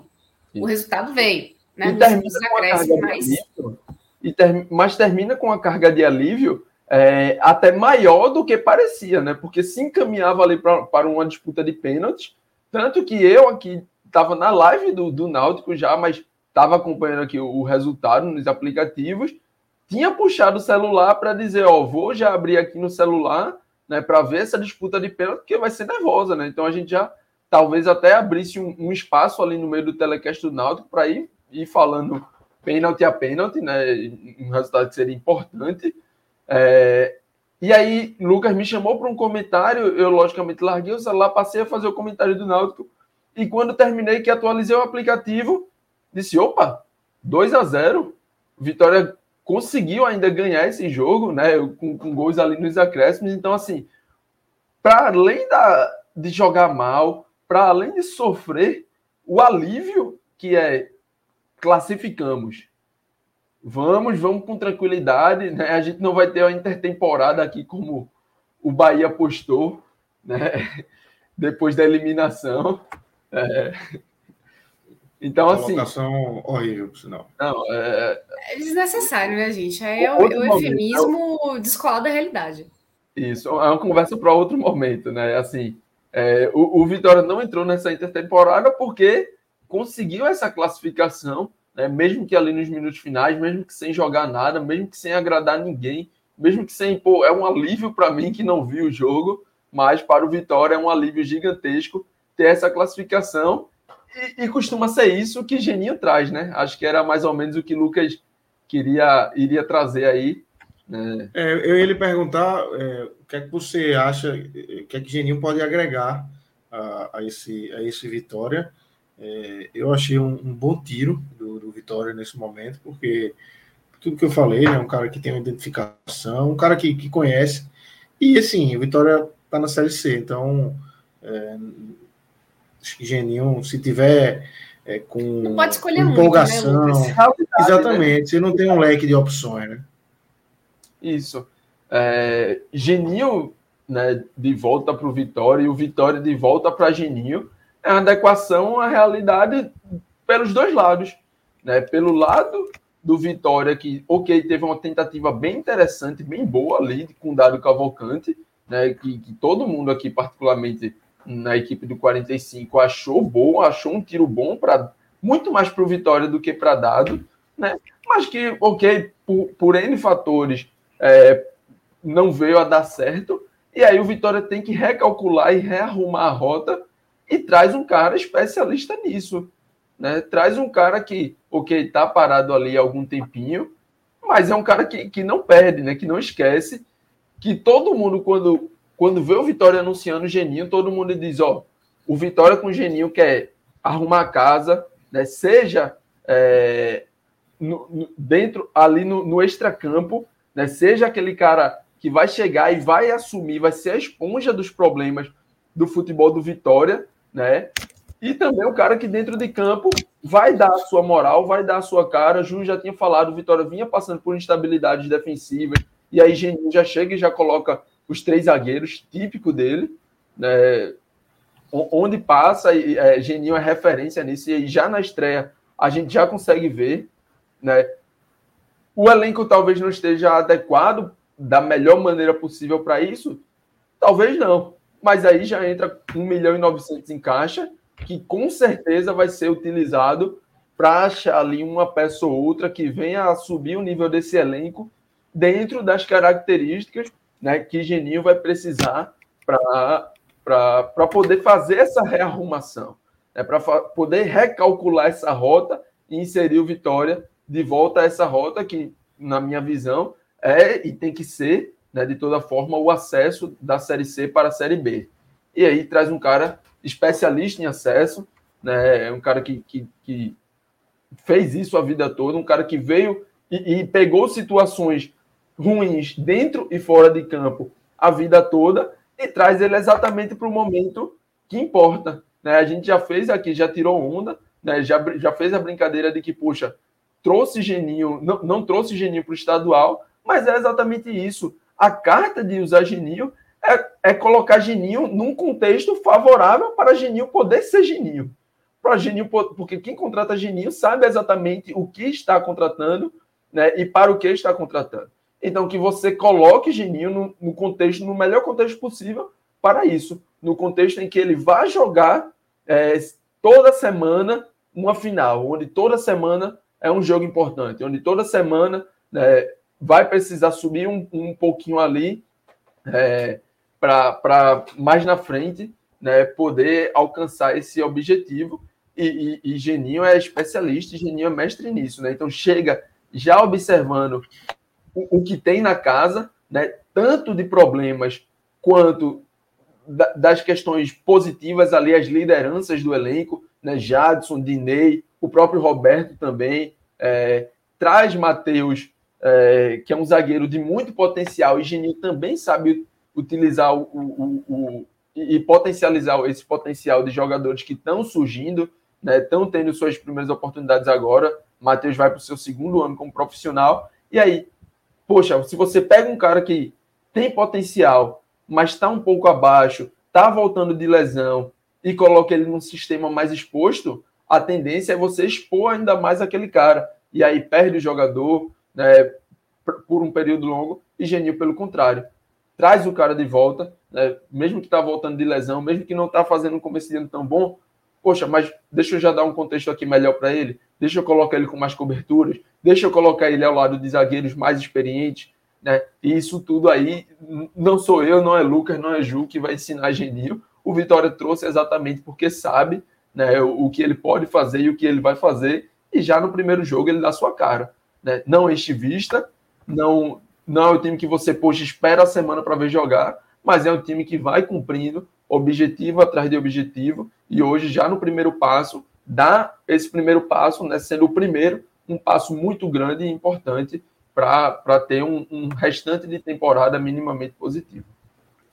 Ju, e além de tudo isso, tudo que a gente já falou, Geninho, é, sem sombra de dúvida, chega como um ótimo escudo pela diretoria, né? Um cara que é, experiência de sobra na, no futebol, campeão brasileiro, treinando grandes times do futebol brasileiro, vários times do futebol brasileiro, e um cara que tem uma relação dá, dá para aí você me corrige se eu estiver errado, mas de fora eu vejo que ele tem uma relação de ok para boa com a torcida do Vitória. Não é nada espetacular, não, não dá para dizer que é um, um ídolo, um, mas enfim, tem uma relação de ok para boa com a torcida então, ele, eu acho que ele serve como um, um, um ótimo escudo também para a diretoria tentar fazer seu trabalho. Né?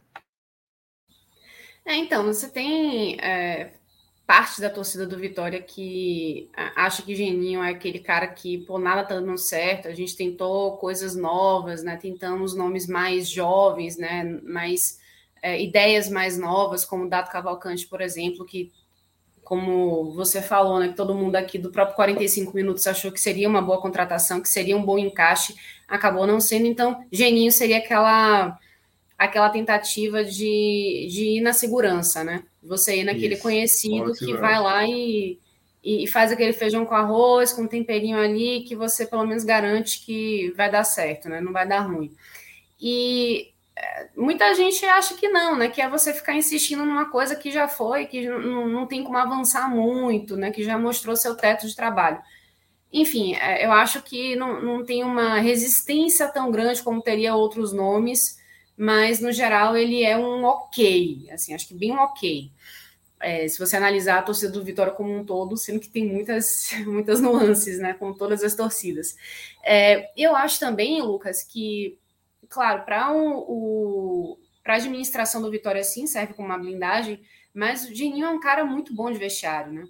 Ele, é, ele tem uma, uma capacidade muito boa e muito importante também para conseguir trazer para si os jogadores e também conseguir é, motivar muito uma equipe que muitas vezes pode estar com atraso de salário, pode estar com algum problema, é, enfim, é, por N razões administrativas. Né? Em 2020, quando ele estava no Vitória, né, foi, ele saiu logo depois que começou a pandemia.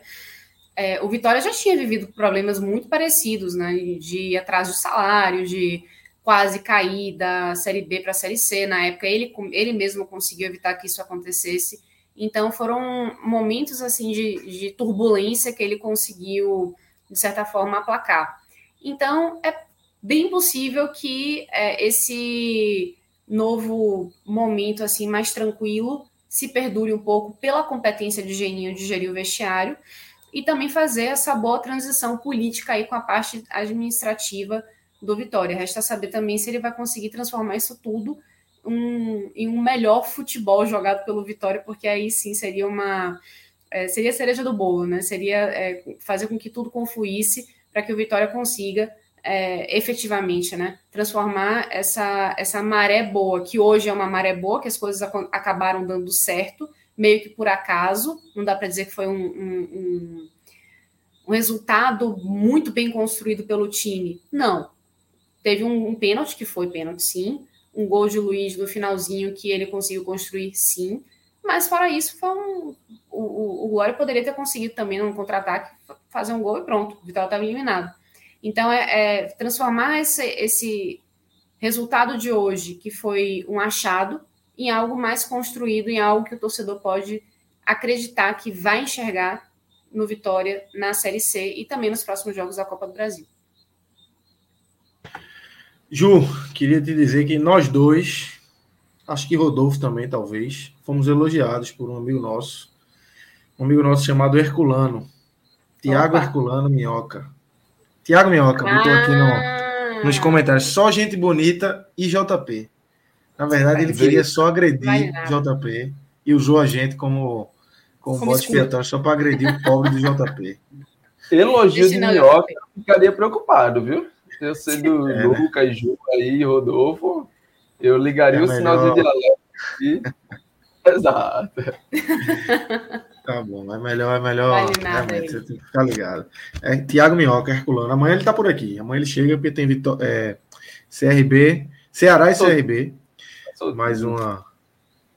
Tá, amanhã ele chega, amanhã ele chega aí. Para analisar, galera, esse, essa última perna aí de quarta de final da Copa do Nordeste. Temos amanhã mais um telecast analisando o jogo e, obviamente, o confronto da semifinal, como a gente fez aqui, analisando esse Náutico Fortaleza. É, vamos analisar também amanhã. E podemos falar amanhã também um pouco mais de Náutico Fortaleza, mas também de esporte e Ceará ou CRB. Vamos fechar por aqui nosso telecast dessa quarta, quinta-feira. É, valeu, Ju, valeu, JP, Rodolfo, que já nos deixou, Rodrigo, que está por aqui, todo mundo que nos acompanhou até aqui. Fiquem ligados aí, sempre nas nossas redes sociais. É, se inscrevam aqui no canal do YouTube, curtam nossas lives, ativem o sininho, façam tudo. apoia.se barra podcast 45 e acessem sempre a linha 45. Valeu, galera. Grande abraço.